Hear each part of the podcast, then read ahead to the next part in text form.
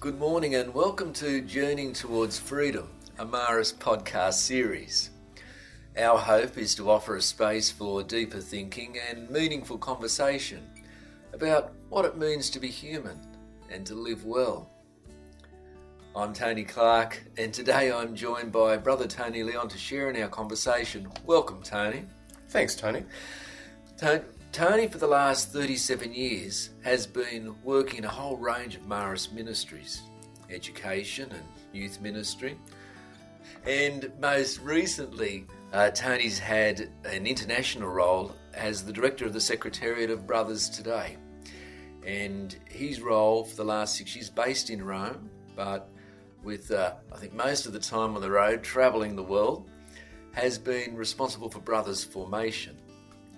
But now, Tone, you could say the eagle has landed. Well, what's it like to be back home on Aussie soil? Oh, it's so wonderful, and uh, the timing couldn't be better, having left Rome just before the whole COVID 19 exploded. Well, Tone, welcome. And the theme of our podcast um, is based on the core gospel message that God loves us and wants us to be free and the belief that the greatest journey that we can make as human beings is towards this freedom through a desire for God and wholeness in our lives. Tony, just to begin, can I just ask you what's your reaction uh, to that concept or idea? Well, Tony, when I was um, looking at this question at the very beginning, I just imagined the greatest journey towards freedom in in the Bible, and that was the story of Exodus, where Moses, who looked like Christian Bale or Charlton Heston, uh, guided the Israelites from their imprisonment, from their slavery, and uh, it, it, took them forty years to this promised land. And um, for me, it just tells me that we're always on this journey towards freedom, and the forty years be it uh, numerical or metaphorical, just means it's a very long journey. Tony, on that journey, I imagine you've had many experiences, um, meeting many people in different contexts around the world, locally. Mm-hmm. Are there some experiences that uh, stand out or capture something that's an insight or a glimpse of your own personal journey?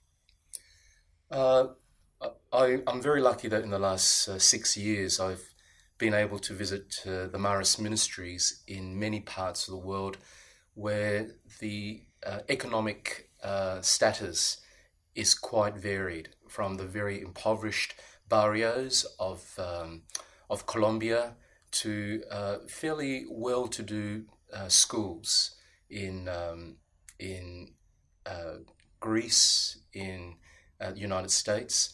Uh, and there is always some level of non freedom, be it economic, be it uh, social, uh, be it a sense of identity.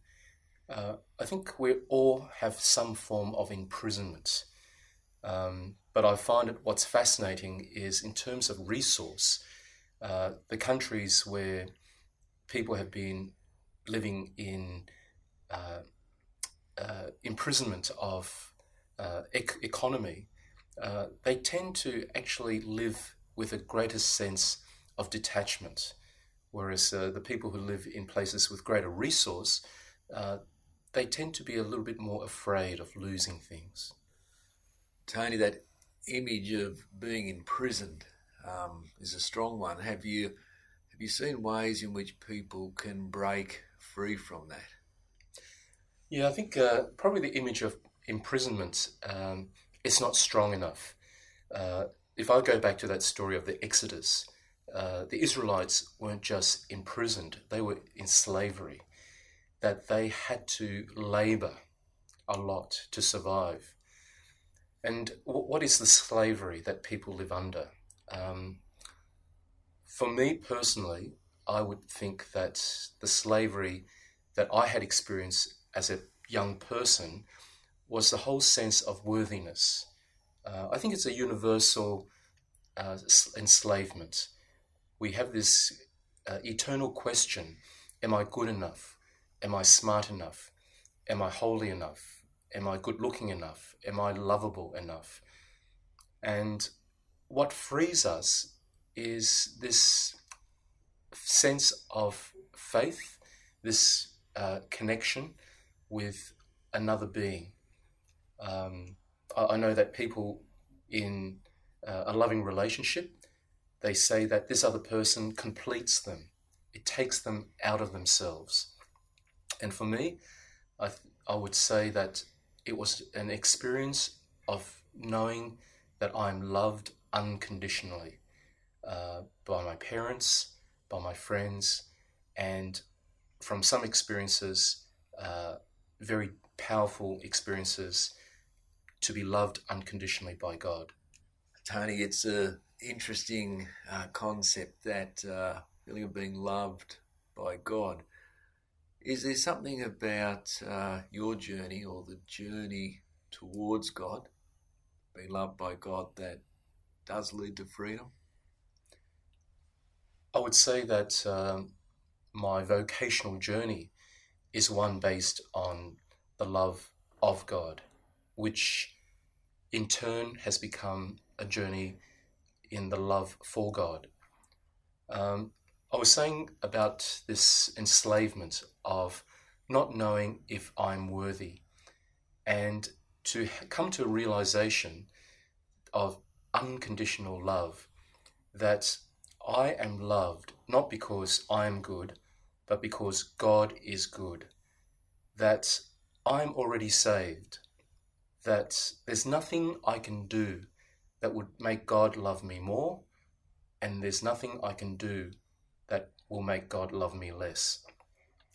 And so, my sense of vocation, this sense of love, this, this sense of freedom, is this belief that God loves me, and as a response, I want to do something with my life as a sign of gratitude. And so my vocation is an expression of gratitude for this love. And I would love to be able to pass on this, this uh, reality to those whom I work with. Tony, is there one image or a word that captures something of your journey? Well, for me, the image that immediately comes to mind, which is somewhat connected with the story of the Exodus, a very long journey on foot, is the journey, the pilgrimage of Santiago de Compostela.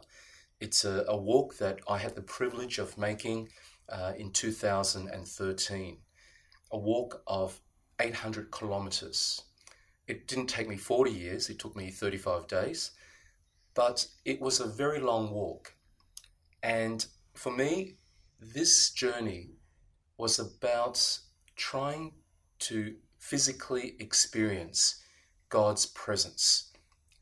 Uh, the journey was done alone, but I was never alone. I was always met by strangers who became great companions and we shared stories. And there's another story similar to this uh, pilgrimage of Santiago de Compostela. It's a story of the Wizard of Oz, where Dorothy had to get home. And on this journey, she encountered three companions, all seeking something to free them. One sought a brain to free that person from ignorance. Another person wanted courage to free that person from fear. And the final character was a person who wanted a heart so that it could love more freely. And Dorothy, she just wanted to get home. And this, it's an amazing story because people who know it realized that these characters actually discovered what they needed on the journey. It wasn't at the end of their journey. My experience of the pilgrimage, I think I discovered the richness on the pilgrimage, not at Santiago. And maybe it's a story of the Exodus, that they found God in the desert not necessarily in the promised land. And so on the journey, there was a saying, Buen camino, a greeting you give to one another to enjoy the journey. I think that for my journey towards freedom, uh, the freedom isn't at the destination. I'm already experiencing glimpses of it. Well, Tony, thank you. And uh, thank you for being with us today and allowing us to share something of your story, um, your insights and wisdom, uh, but particularly for allowing us to, to join you on your Camino, your way that's continuing to unfold. Our Marist spirituality document, Water from the Rock, that puts it uh, this way. It says, Life is a mystery that is revealed as it unfolds. Even after many years, much still remains hidden to us. This continual unravelling of our inner depths is dynamic, provoking and challenging, an ongoing invitation to keep on searching. Tony, thank you for accompanying us on this search. Thanks, Tony. And let us always remember To pray, pray for, for one, another. another.